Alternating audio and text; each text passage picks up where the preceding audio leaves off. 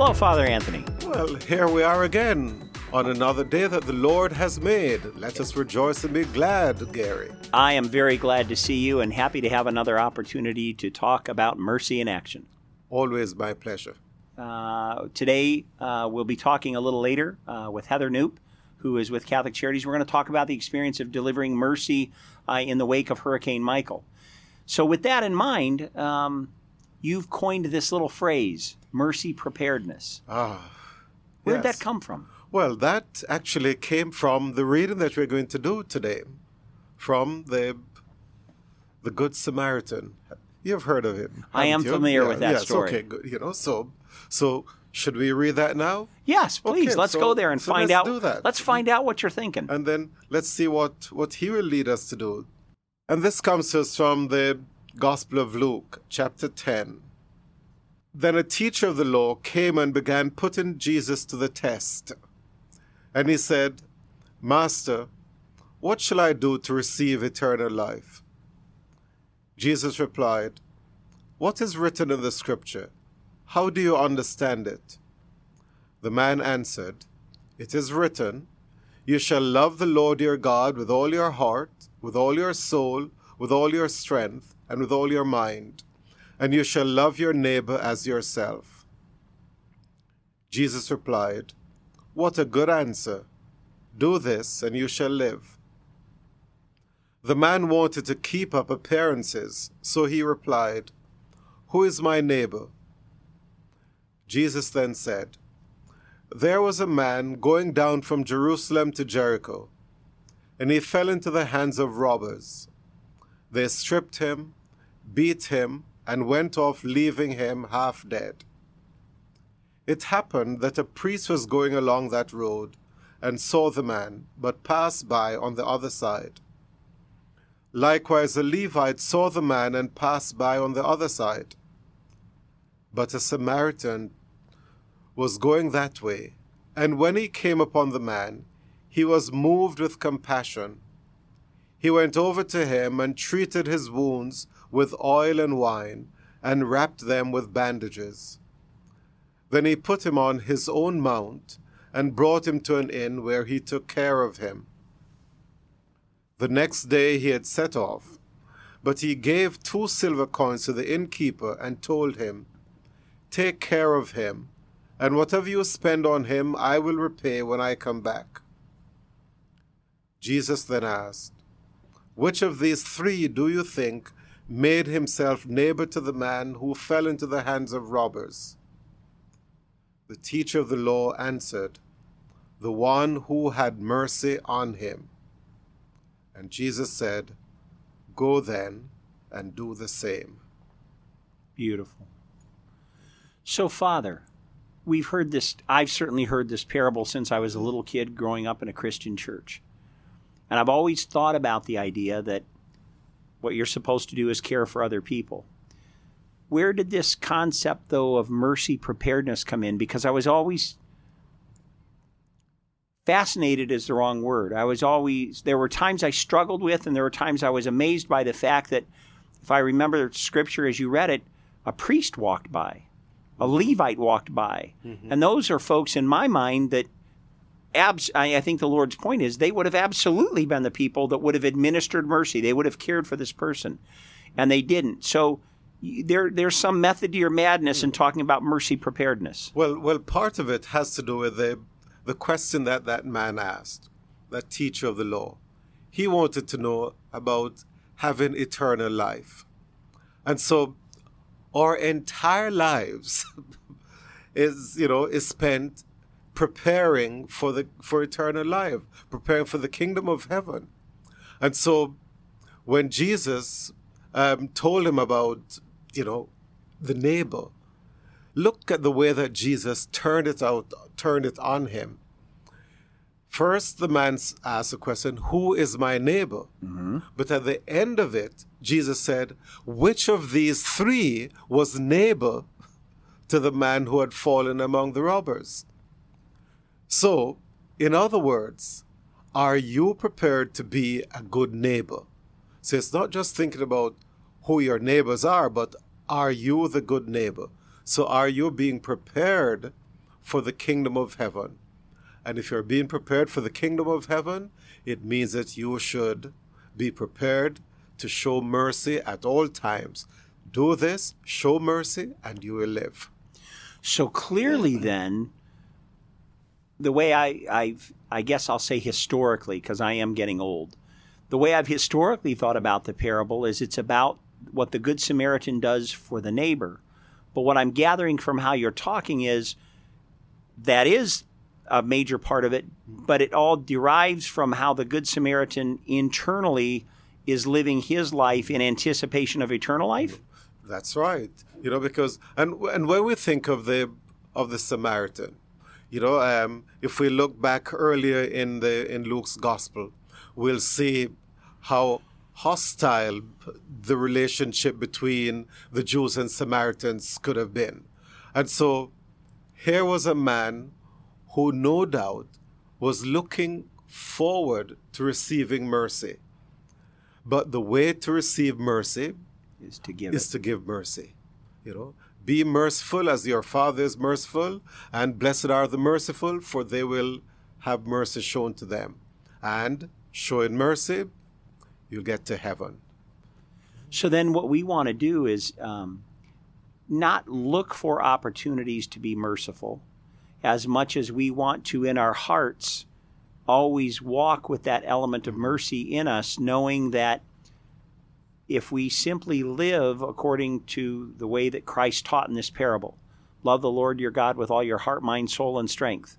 If we do that, we're already putting our we're already preparing to be extensions of mercy to those we encounter without having to plan what situation will occur. That's right, you know. And I don't want to put you to the test, but um, there is something that I, I forgot this morning, you know, sort of the mission statement of Catholic Charities. Mm-hmm. What, the, what Catholic Charities says it's setting out to do. And we could encapsulate that in one sentence we are here to show mercy. And that's true. And- whatever mercy we are, I'm sorry, whatever ministry we're dealing with at the particular time, all of our ministries, as you know, as our chaplain, all of our ministries are designed to extend God's mercy to people in need. Um, and we've talked, you and I have talked about when we made the decision to um, put the images of divine mercy in all of our lobbies. That decision was based on the fact that when people come through our very door, by, That's- by definition, they're seeking mercy. Yes, because because they have come to their neighbor, and so instead of coming to say, "I have a cup of sugar to, you know, to give you," whatever it is, it is, "I've come because I would like a cup of sugar," and Well, knowing that they'll get it there. You know what strikes me too is I think you're helping me to understand the balance between the physical extension of a product that in and of itself is merciful and balancing that with the idea that what I have done is not only changing someone's physical need or meeting their physical need, but there's also an aspect of the spiritual outreach that I've done that I may not appreciate for some time, but that has obviously occurred. You know, um, earlier this week we celebrated the memorial of Saint John Paul II, and when Saint John Paul put forward that that encyclical on mercy, he said that it was about the Father who is rich in mercy, and that Jesus is the representation of a God who is rich in mercy. And so we who strive to be like Jesus, it means that we are always showing that face of mercy. Well, I appreciate your teaching today. I think it's important then that one of the things that we can walk away with is the idea that we always have that opportunity to receive mercy, that we should seek His mercy, and that the best way to receive His mercy, as you pointed out through the parable of the Good Samaritan, is to extend that mercy to others. Amen, indeed.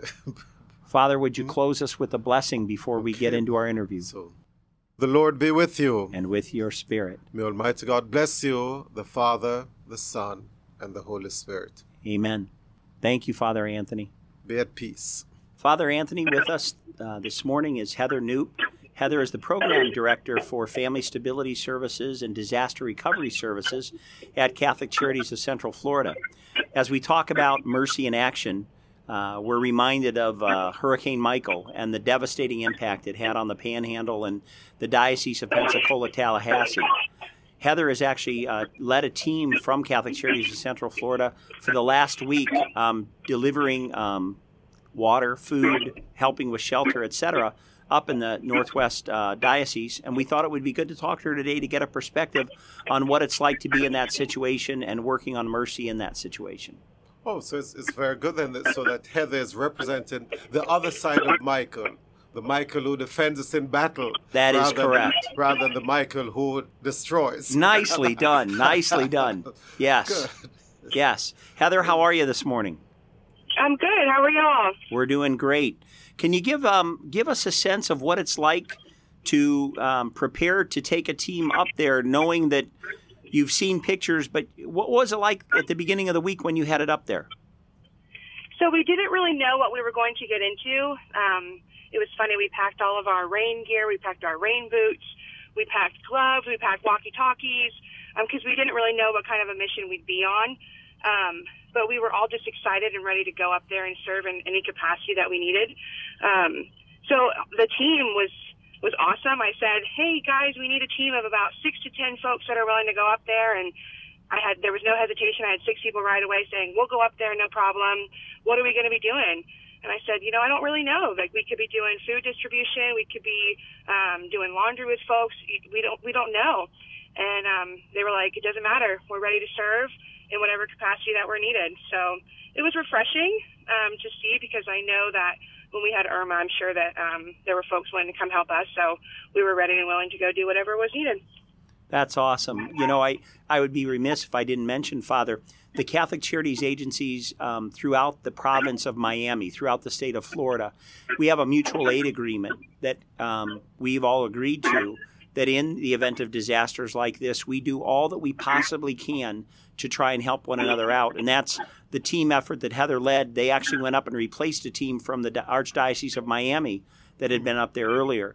So, Heather, when you guys arrived um, um, on site that first day, uh, what were what were your um, visuals? What did it look like? So we split into two teams of three.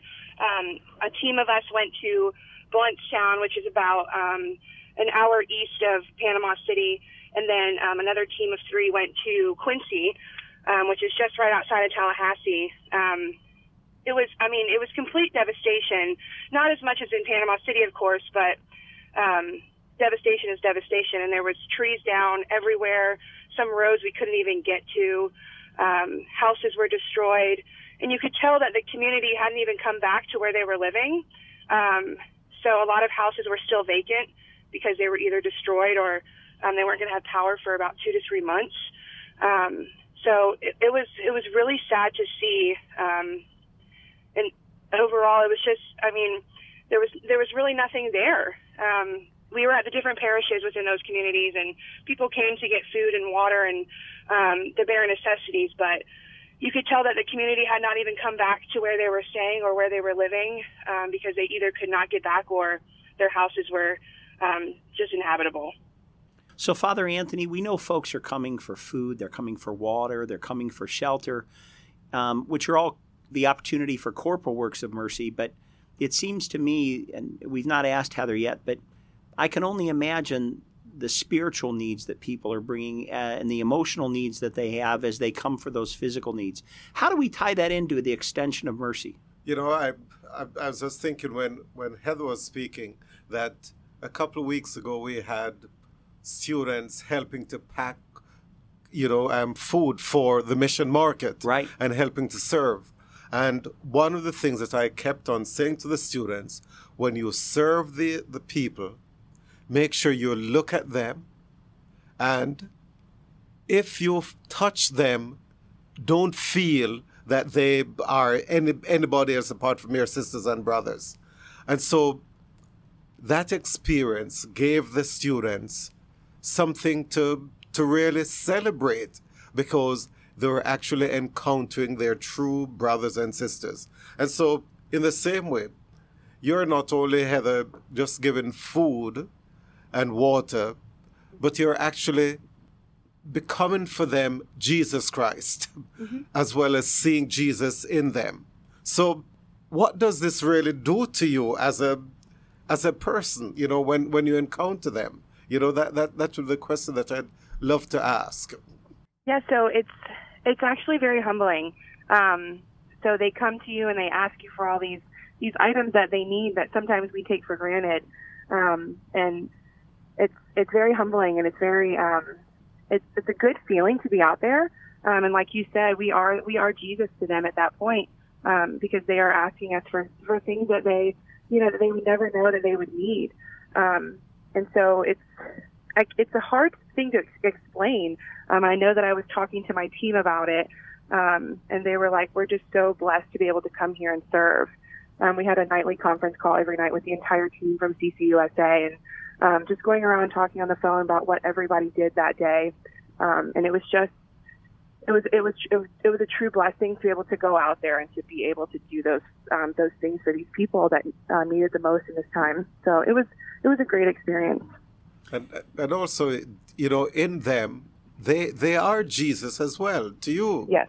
Because yes. as when you mention the fact that you are humbled before them, is that the, the stance of Jesus, you know, though he was in the form of God, you know, um, he humbled himself, you know, so so you moved away from central Florida where, you know, everything was nice and cushy and so forth and moved down you know i mean well i'm going to say down i'm i'm not talking geographically now but yeah. but going down humbling yourself you know to to really wash the feet of your sisters and brothers yeah. You know, and that's that's also part of the works of mercy. How Heather? How um, how has the team handled this? Um, has there been any struggle with um, coming to terms with the devastation and the, just the incredible amount of need that exists? Um, we we would talk about it at night, and um, you know, it was it, it could be very upsetting. Um, these people come and they say my house was destroyed, um, and we're giving them some food and some water and doing some loads of laundry for them. Um, so we would talk about it, and um, I think they were handling it pretty well. Um, I think these folks are um, equipped um, and willing to serve. So I don't, I don't think that it was. It took a huge toll on them. It took a toll on us for sure because it was extremely devastating just to see the amount of need that was out there. Um, but I think overall, and the support of the other CCUSA members and um, our team is, itself was was tremendous, and being able to do that together and really kind of learning and growing about each other was, was awesome too. Um, so I think the support was really great for all of us.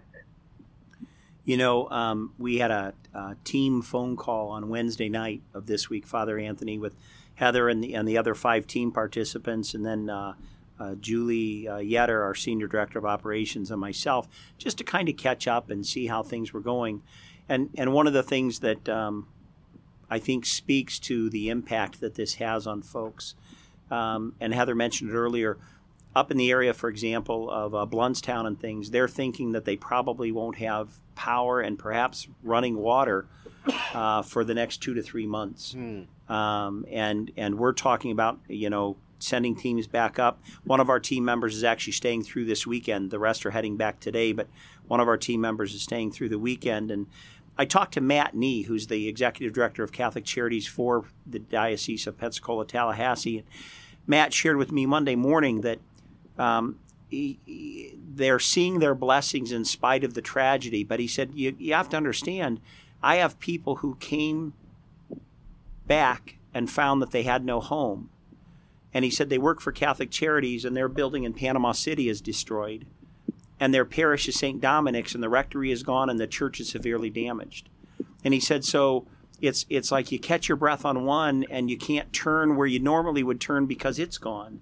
Mm-hmm. And so um, I think folks like Heather and all the wonderful volunteers from around the country who are coming in to help um, have to remember. I think God would want us to to recall that not only are we the, the face and the, the hands and the feet of Jesus, but um, the, the impact that you have on those folks for three days will be impact that will touch them for months and, and probably years. Yeah, for the rest of their lives. y- Yes. You know.